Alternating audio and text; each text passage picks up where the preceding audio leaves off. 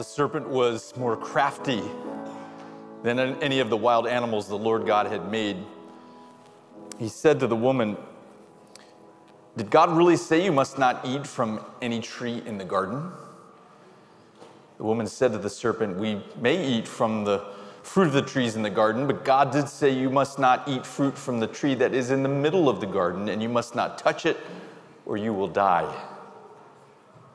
You will not certainly die, the serpent said to the woman, for God knows that when you eat from it, your eyes will be opened, and you will be like God, knowing good and evil. And the woman saw that the fruit of the tree was good for food and pleasing to the eye, and also desirable for gaining wisdom, she took some of, it and ate it. She also gave some to her husband who was with her, and he ate it. Then the eyes of both of them were opened, and they realized they were naked, and so they sewed fig leaves together and made coverings for themselves. And the man and his wife heard the sound of the Lord God as he was walking in the garden in the cool of the day, and they hid from the Lord God among the trees of the garden.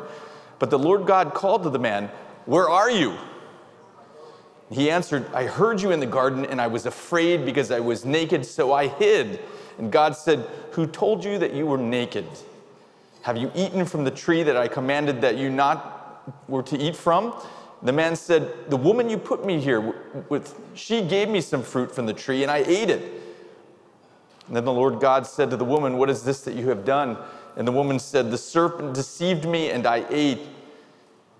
And so the Lord God said to the serpent, Because you have done this, cursed are you above all livestock and all wild animals. You will crawl on your belly, and you will eat dust all the days of your life. And I will put enmity between you and the woman, and between your offspring and hers. He will crush your head, and you will strike his heel. This is the word of the Lord. Let's pray. Oh God, as we read this uh, familiar narrative, we pray as always for insight and understanding into who you are and into who we are and into the relationships you're calling us into with you, with ourselves, and with each other. In Jesus' name we pray. Amen. Well, it, uh, it's Women's History Month, starting uh, in, in March. Uh, we have a bunch of, by the way, Advent Hope women who were born in March. Very exciting that we have in this month of International Women's History Day. My wife was born on International Women's History Day. That's, no? No, March, March 8. Um, do we have any other women's March 8 or uh, March birthdays for women here today? Raise your hand if you're born on March 8. You can raise your hand if you're a man and born on March 8. That's good too. All right. I mean, on March, in March, not on March 8. I'm stuck on March 8 because it's my wife's birthday. Um, everyone take notice, my wife's birthday. How many times am I going to mention that today? Anyway, on this, uh, during this Women's History Month, for the next four weeks, we're looking at some prominent uh, stories of women in the Bible. And I mean, it's good to start at the beginning, the first woman. And so in Genesis chapter 3, we read the, a, little narrative of the first woman in the Bible. Uh, interestingly enough, we don't even get her name. She's only referred to as the woman in Genesis chapter 3. Her name comes later. We'll get to that in a minute. But do want to do a little backstory. Okay, so in Genesis chapter 1 and 2, you have uh, two versions of the creation story. This is common in ancient Near Eastern literature that if you want to emphasize something as important, you tell it twice. And so Genesis chapter 1 tells the creation narrative in one form and then using a, a, a different genre, we get uh, the story again in Genesis chapter 2. And it's in Genesis chapter 2 in the creation story where we get the details about two trees that God puts in the garden the tree of, uh, of life and the tree of the knowledge of good and evil. Tree of life, God was like, please eat freely from this tree as well as all the other trees in the garden. So the trees are producing fruit. And uh, God is like, please eat from all of these including this tree of life. This is yours. But there's also a tree of the knowledge of good and evil. If you read this story again, this is Genesis 2. God puts a tree in the, the garden, the tree of the knowledge of good and evil, and is like, do not eat from this tree. It's been long asked why would God put a tree in the garden and, and uh, if he's not going to have them eat from it. And uh, it's pretty simple God is a God of consent.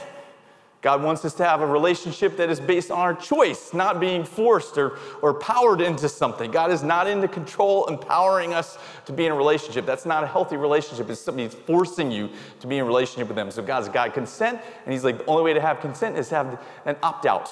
And the opt out is that uh, tree of the knowledge of good and evil. And so humans will always have a choice. God is not into uh, controlling us. And so Adam is there put in the garden, and uh, we're told that he feels alone. Uh, the woman is not with him yet, and so everything's been created, but he's by himself. And so we read this narrative in Genesis chapter 2, verse 20. So the man name gave, gave names to all the livestock, the birds in the sky, and the wild animals, but for Adam, no suitable mate was found. And so the Lord God caused the man to fall into a deep sleep, and while he was sleeping, he took one of the man's ribs and then he closed up the place with flesh. And then the Lord God made a woman from the rib he had taken out of the man. And he brought her to the man. And the man said, This is now bone of my bone and flesh of my flesh. She shall be called woman, for she was taken out of man. So you have instantaneously this idea of community in the Bible actually, the idea of community in the Bible goes back to Genesis chapter 1, where we're, we're given the, uh, the insight that God is of three persons. And so God has always existed in community with himself. We later find out that the, these persons are Father, Son, and Spirit. At least that's how they relate to us. And so God has always existed in community. He makes the animals in community, but almost to emphasize the need for community, He creates the first human without community, all by Himself. And so the first human recognizes this inner longing for community that he does not have, and God grants that by creating another human. And so you have the first man and the first woman. Again, the first woman doesn't even know, uh, there's no name in the Bible for the first woman in Genesis chapter 3, 1 through 15, in our text of emphasis today. You have to keep reading to get to the naming part. And so after, so skipping now to the, the end of Genesis 3, Genesis 3, 20 to 4, 1, it says this uh, Adam uh, named his wife Eve because she would become the mother of all uh, the living. When the uh, Bible was uh, translated into uh, Greek, that was we know, known as the Septuagint, they actually used the word Zoe, the word for life is the translation of Eve's name. So she was the, the one who brings life. Uh, Eve was the one who was going to perpetuate the line of humanity. And so Adam named his wife Eve because she would become the mother of all the living. The Lord God made garments of skin for Adam and his wife and clothed them. And the Lord God said, The man has now become like one of us, knowing good and evil. In this context, in this, in this, uh, in this uh, context, uh, the serpent was not wrong. The first humans did learn about good and evil when they ate from the tree. That was not a lie. That was absolutely accurate. They suddenly now had insight that only before only God had. They knew what it meant to have good and evil. They knew the distinction now. And so the Lord God said, The man has, has now become like one of us, knowing good and evil. They must not be allowed to reach out their hand and take also from the tree of life and eat and live forever. So they're like, the tree of life has got to be off limits because we can't have these, these people just living on and on in their brokenness. It's just going to perpetuate their own brokenness at some point for their own sake. They just can't live on and on indefinitely like this.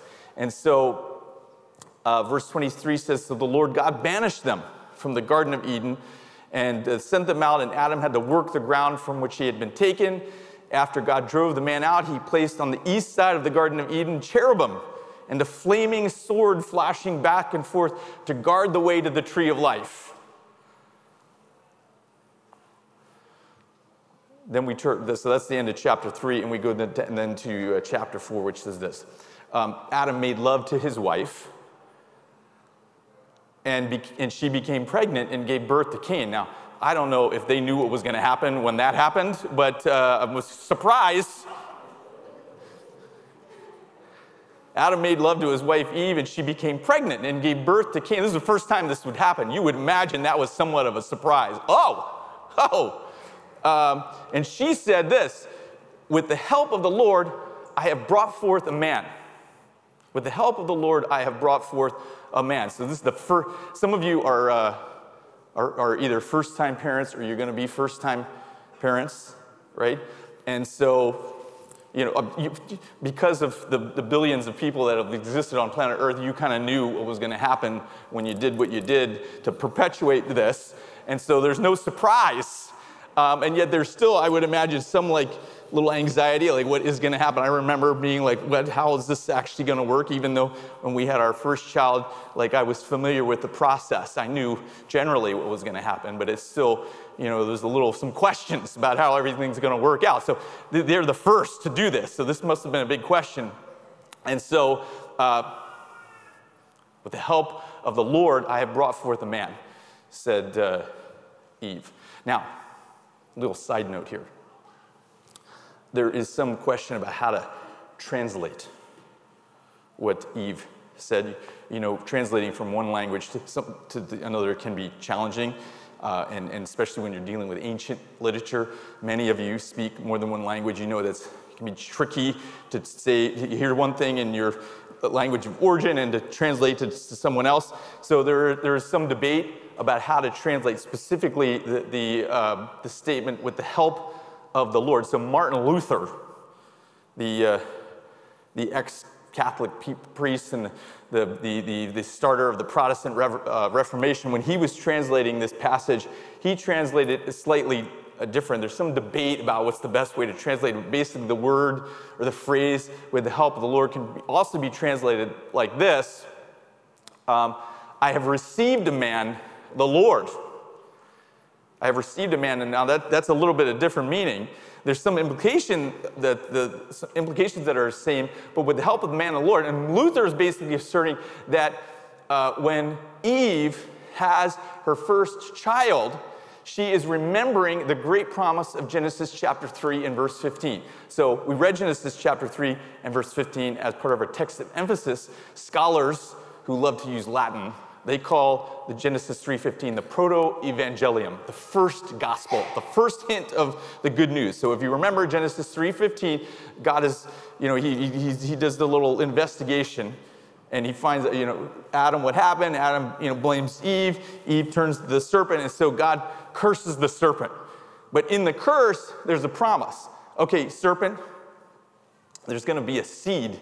There's going to be an offspring from the woman and that offspring is going to crush your head. You're going to, you're going to, you're going to afflict its heel. You're going to make some pain happen to that seed, but that, that seed is going to crush your head. Now, uh, Christians have looked at Genesis 3:15 and said this is the first inclination that there is a Messiah, that God has a plan to rectify the brokenness of the world. So God didn't want to leave Adam and Eve in, in, in despair, and He's like, I have a plan. There's going to be seed from the woman. And so Christians say this is talking about Jesus.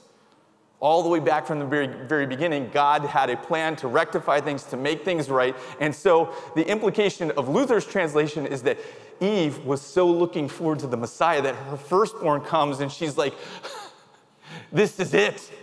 This is it. The Messiah has been, uh, been born. So now, whether that translation is accurate or not, both translations indicate that Eve is looking to God for salvation and for rescue, and that her big mistake her big bad decision was not the end. You can make a pretty good case that Eve is the first human of faith. You know, we talk about Adam as the, uh, or uh, yeah, uh, Abraham as the man of faith, the original man of faith. I would assert Eve is the first human of faith, right? She takes the promise of Genesis chapter 3, 15, and she's like, whether it's with the help of the Lord I have a man, or God has given me a man, the Lord, whichever translation, Eve has hope for the future. Eve's a person who understands redemption, that her biggest mistake is not the end. There is a future beyond our mistakes and our bad decisions, and Eve gives us this insight. God has a plan to get us beyond even our big mistakes. Look, there is no bigger mistake than the mistake Eve and Adam took to, to, to start this uh, mess in which we're now in. But God is like, that's not the end. Your big mistakes, your bad decisions are not the end. There is a future. And so, Eve, looking forward to the future, the original person of faith, Eve bounced back from her bad decisions. So, the story of Eve is a story of redemption. It's of bouncing back from bad decisions. Uh, again, she's the original person of faith. But it leaves us, us with a question What inhibits us, you and me, from moving forward from our big mistakes and our bad decisions? Thank God Eve did it. She, she took the promise of Genesis 3:15. She lived that promise, and when she had her first child, she was already looking for the future. Whether she thought that, that, uh, that Cain was going to be the, the Messiah or she was just acknowledging that God had done this and he was going to do more in the future, she had faith that God was going to act. What inhibits us from moving forward after our bad decisions and uh, big mistakes? Now, I am assuming that you've made some bad decisions and, and some mistakes. Would that be, you don't have to answer, but would that be fair to say? I think that's fair to say, right? You've, you've made some bad decisions and big mistakes. What inhibits you? Some of us are trapped in those bad decisions and big mistakes. We like can't get over it. What's inhibiting us from moving beyond our bad decisions and big mistakes? As always, I'm sure we could come up with a long list. I have a couple for you. First of all, shame and fear inhibit our ability to move beyond our mistakes and our bad decisions. This was evidenced, by the way, again, as you know, in Genesis chapter 3, right? What immediately happened in Genesis 3 8, it says that the man and his wife, they heard the sound of the Lord God. Now, we're imagining that this has happened before, that God had come and there was excitement that God was coming and he was with them in, in, in, in, in, in for, a form that they could. Uh, dialogue with and rec- recognize and look forward to. But now God comes in the cool of the evening and they hear that, that God comes, and what do they have? They have shame. Suddenly, by the way, the first thing that happens is they recognize when, when they make the decision to go their own way, to eat the fruit, they suddenly recognize that they were naked, which was not a problem. They didn't even know. They didn't, that wasn't even an issue, but suddenly they feel like shame about, about this. And so they try to cover themselves out, but now God is coming and they're, they're shameful of what has happened and what they become and what they look like. People have been ashamed of what they look like for a very long time, right? Since sin entered the, the game, people start became, becoming afraid of who they were in their body. That's, that's, uh, that's, that's almost the first thing that happened shame about who, who we are in our body. And so they're ashamed and they hide. And so shame inhibits our ability to move beyond our bad decisions and our big mistakes. And so, and, the man and, the, and as the man and the woman heard the sound of the Lord God as they were walking in the garden in the cool of the day, and they hid from the Lord God, which seems silly, but that was the reaction. They hid from the Lord God among the trees of the garden.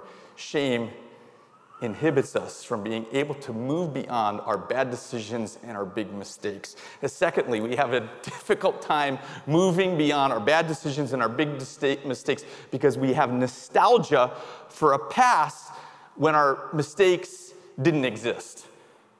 You know, when you make a, a, a bad decision or a big mistake, you really want a world where there's a DeLorean that you can get into and you can go 88 miles an hour and you can speed back as quickly as possible and zoom into the past where that didn't happen. You want to go back. You want to get back and make a time when that doesn't, doesn't happen. And so we can easily get lost in nostalgia for a time when things were different and, and, and the mistakes that we've made didn't happen. And so we would love to be able to jump in that time machine and get back and just, oh, okay, fix that little problem. Don't, don't do that in that way. And that nostalgia actually inhibits our ability for moving on because we're thinking back, not forward. We don't have the technology to go back yet. Scientists tell us that it can happen, by the way, in the multiverse, that we might be able to go back if you go fast enough or whatever. We're not there yet, so we got to deal with the reality we have right now. You can't go back. Even if, I don't, even if you could go back, would that help? I don't know. That's for another conversation. We can't go back. And so, being obsessed with nostalgic times of when the mistakes you made didn't happen, it's not going to work because we're only going forward. And so, this obsession with nostalgia inhibits our ability of moving on beyond our bad mistakes and our bad decisions. Finally, we're inhibited from overcoming our big mistakes and our bad decisions because we, for various reasons, uh, are psychologically fragile. and we have a difficult time dealing with our downfalls. I'm saying this kind of universally. I think this is a universal problem. We are all psychologically fragile. Some of us are pretty good at pretending that we're not and acting like we've got it all together, but most of us, most of us deep down inside have come to the recognition that we, we, we feel fragile and it causes us to react in all kinds of, of ways. And so, uh, when we feel fragile, it makes us very nervous about actually dealing with problems and our inability to actually acknowledge and deal with our mistakes and our problems because we're so fragile, it inhibits us from actually getting healthy and moving beyond things. And so, even though we might look like we have it together, there is brokenness inside of us, and most of us, most of us recognize it. And so, we try to push it down and we try to hide it, and we act like we have it all together, but it's still there. And so, not dealing with that inhibits us from being able to move on and get on with things. And so, we're stuck. We're stuck, arrested development if you will. We're stuck where we are and we obsess about the things that we've done or we haven't done, and it can become overwhelming. And so, uh, how do we move on? How do we overcome this? How do we get beyond this? How do we get beyond our mistakes and be, get beyond our bad decisions and uh, move forward. Certainly, God is not wanting us to just sit and, and, and, and be stuck. We don't want that for ourselves, and yet we're, we, many of us are stuck in our bad decisions and our mistakes, and it's difficult to get over. And so, how do we move on? Well, we've come up with a lot of strategies, some of them better than others. Uh, first strategy showed up in Genesis chapter 3, and it's blame others. Right? Somebody else is at fault here. It's not me. So God comes uh, to Adam and Eve and he's like, Adam, what's going on? Why are you hiding? I think that's leading the witness. Is that right? A little bit? Derek? Yeah? What's going on? And Adam was like, What does Adam say? You know, I really messed up. Adam's like, That woman you put me here with. You, what happened to bone of my bone? Remember that speech? Bone of my bone and flesh of my flesh. It sounded good at the wedding. the vows came out bone of my bone, flesh of my flesh. Now, that woman, I haven't even given her a name yet. That woman you put me here with, she did it. And Eve was like, I wasn't expecting that. And so she, honestly, rightfully so, is like, listen, the serpent, by the way, God, you put the serpent here. That serpent deceived me. Blame others.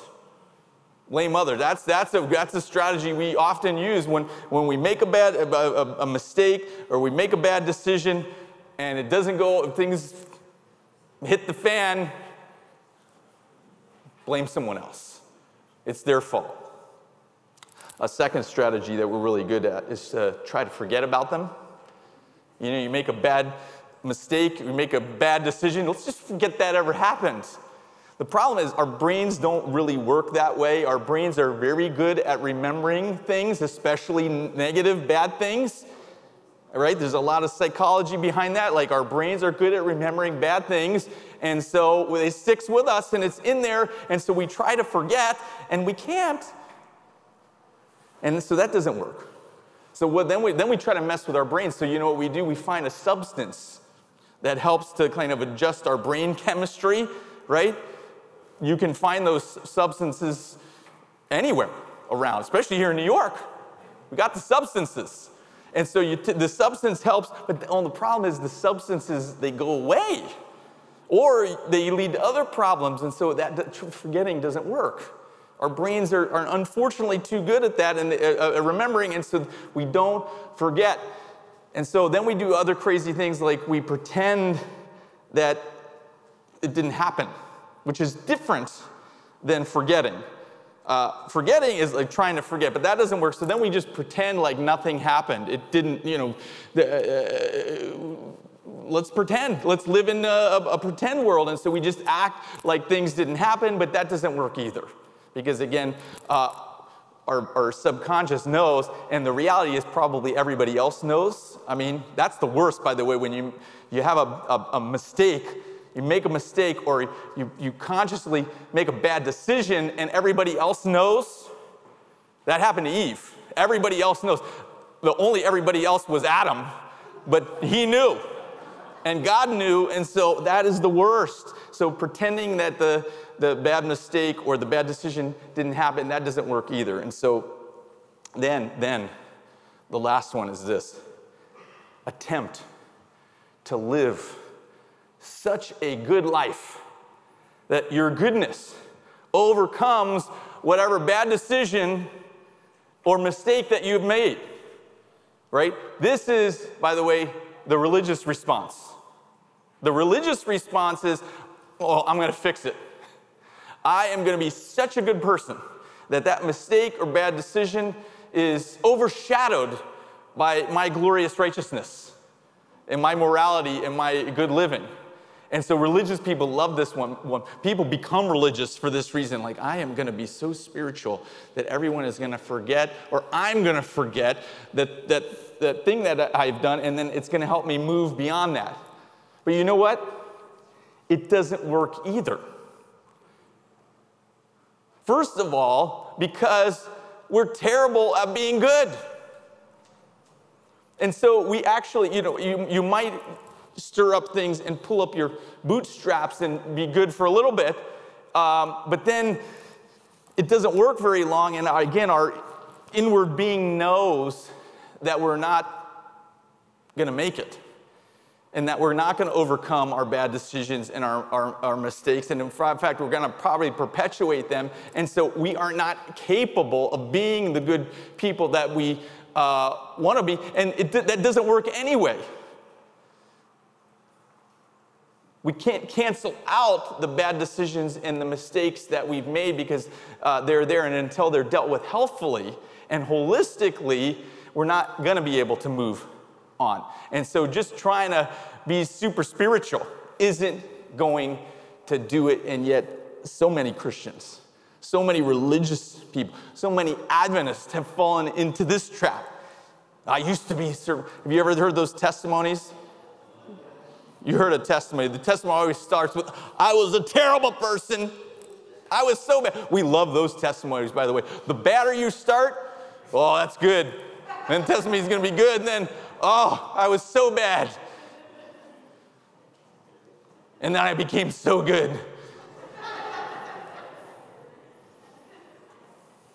It doesn't work. It doesn't work. And so, what hope do we actually have?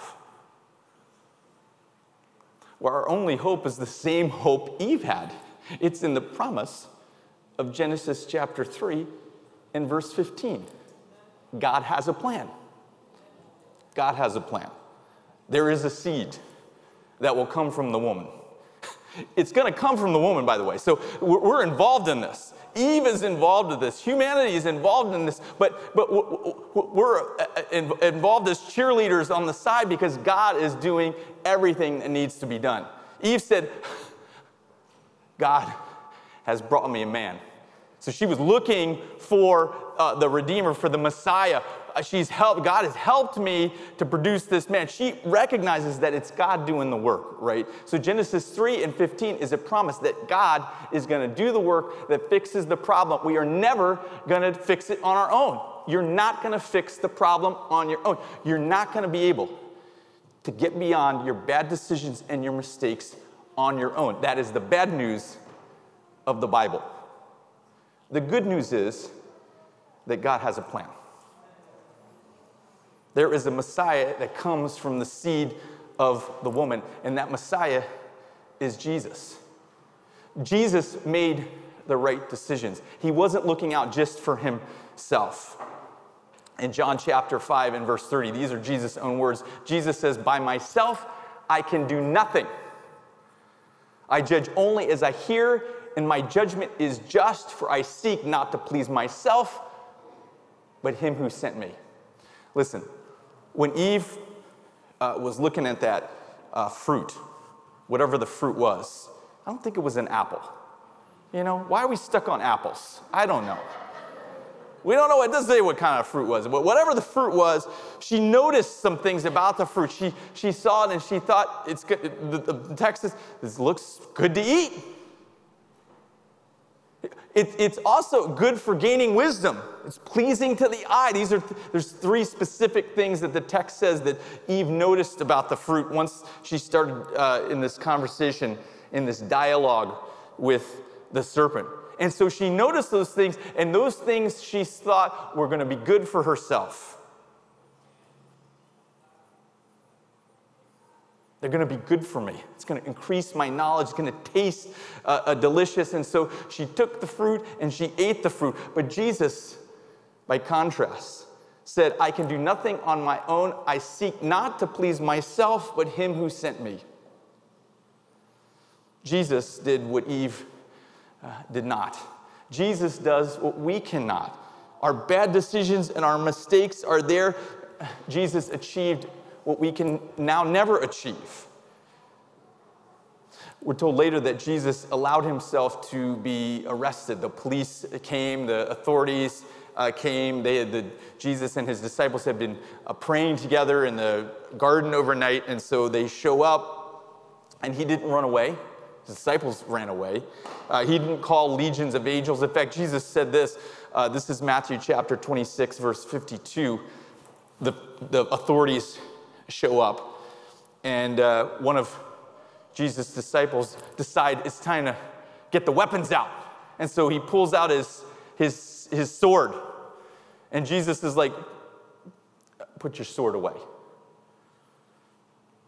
And Jesus said to his disciple, For all who draw the sword will die by the sword. Do you think I cannot call on my Father and he will at once put at my disposal more than 12 legions of angels? Jesus is like, I don't need the sword. If we were going to take care of things that way, I can take care of things. That's not what we're doing here. But how then, Jesus said, would the scriptures be fulfilled that say it must happen this way? Jesus was not looking out for himself. Jesus knew that in order to have the moral authority to do what he needed to do to give us the freedom that we can now have, he had to do things in a certain way, and he wasn't looking out just for himself. And so, in the places that Eve failed, in the places that all of us failed, Jesus has achieved. Genesis 3:15, the promise, the hope that Eve came to believe in as the first person of faith, it's rooted in God's work through Jesus. Because Jesus didn't make the mistakes and bad decisions that we as humans continually make, we have hope for the future. Because he allowed himself to suffer, to be killed, to sleep in the grave, we have hope for a future that includes his resurrection and ours. God has done for us what we cannot do for ourselves in Jesus. And so Jesus is able to rescue us from ourselves. So while we're wallowing in our inability to move beyond our bad mistakes and our bad decisions, there's still hope because we don't have to rely just on ourselves. Eve didn't have to rely on herself. Thank God she knew that. She's the per- first person of faith. She had faith that God had promised and God was able to follow through. And God is inviting us into that promise. That same promise that uh, Eve embraced, a promise that He has a plan and He's making all things new. That's the, that's the hope. There are two uh, illustrations that the prophets of old, the prophets of old who spoke much about the Messiah. Genesis 3:15 was only the beginning. It was the first statement, but there was more to come. So the prophets, two of them, Isaiah and Micah, they wrote two illustrations uh, about what happens because of the work of Jesus and how our bad mistakes can be overcome, not by our own getting it together and becoming morally superior or whatever, but as we confess faith in the Lord Jesus. Isaiah says it like this Though your sins are like scarlet, they shall be as white as snow. Though they are red as crimson, they shall be like wool. So I read this and I think of sneakers. Now, the spring is a coming, and it's time for the white sneakers Do you have your white, you know, the white sneakers that look very nice in the spring? And some of you, I know we have some sneaker heads here, like Roberto. I saw Roberto's very lovely sneakers today. Um, you get the white ones and you want them to remain that way, but that is very difficult for those on Zoom in the New York City streets. To, if you have made it to August and your sneakers are still white, I don't know what's happening to you. You have, you're floating around the world. You're like the angel Gabriel, where you just hover around the streets. Ah, you know, you can't go down in the subway, because if you go down in the subway, something disgusting while you're standing on the platform is going to drip, and it might be scarlet.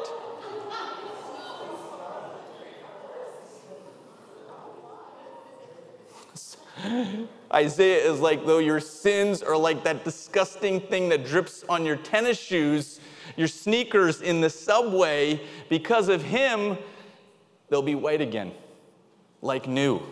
That's, okay, so that's Isaiah's uh, illustration. Micah, another prophet talking about the Messiah, he says it like this talking about God and then what's going to happen with us. You will again have compassion on us you will tread our sins underfoot and hurl all our iniquities into the depths of the sea. Now, if you're in ancient times, if you're in Micah's time and something fell off a boat in the depths of the sea, that was it. It was lost, it was gone. And so, again, the illustration is God is going to take all that brokenness from our bad decisions and our, and, and our mistakes, and if we confess faith in the Lord Jesus and turn things over to Him, throws it in a place where it's not coming back. I don't know how we would say it today, but we're going to shoot it in the outer space and they're going to be gone. That's the promise of the good news. And so while we're down here trying to like wrestle and we're wallowing in our in our in our self-pity and we can't get beyond our bad mistakes and our decisions, God is like, please, I have taken care of this.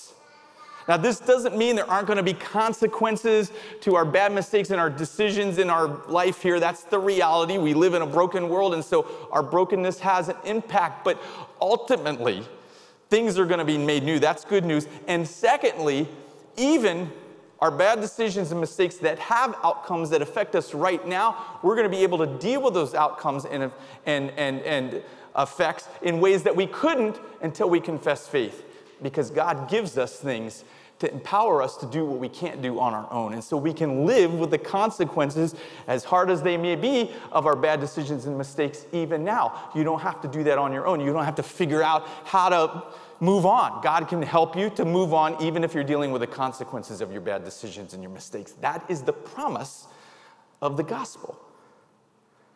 How does this happen? We get this. Well, Jesus, Jesus, the one who brings the power, he said it like this. These are the first words out of Jesus' mouth when he started to preach. So he, he went, you know, lived a life, but he started to preach when he was about 30 years old, and he said this Repent, for the kingdom of heaven is near. How do we get access to this healing power that helps us move beyond our bad decisions and our mistakes? Jesus is like, Repent. In other words, acknowledge your bad decisions and mistakes if you pretend that they aren't real or you keep not dealing with them, you're not going to get beyond. Now, sometimes we hear the word repent and we get all nervous and we're like, oh, yeah. Repent is just acknowledge the mistakes and bad decisions that you've had, acknowledge them, and then confess faith in Jesus. And God is like, okay. But if you're not prepared to repent, if you're not prepared to acknowledge what, what is God is a God of consent, he doesn't force himself. He's like, if you're not going to acknowledge, I'm not going to force myself into this situation. And so repent. John, one of Jesus' disciples, he said it like this If we confess our sins, he is faithful and just and will forgive us our sins and purify us from all unrighteousness. So, what are you doing? Quit wallowing. Confess. Listen, repentance needs to be a part of our, I mean, eh, of our experience as Christians every day. God, I didn't figure it out in this way. This decision was made. I wish things had been different.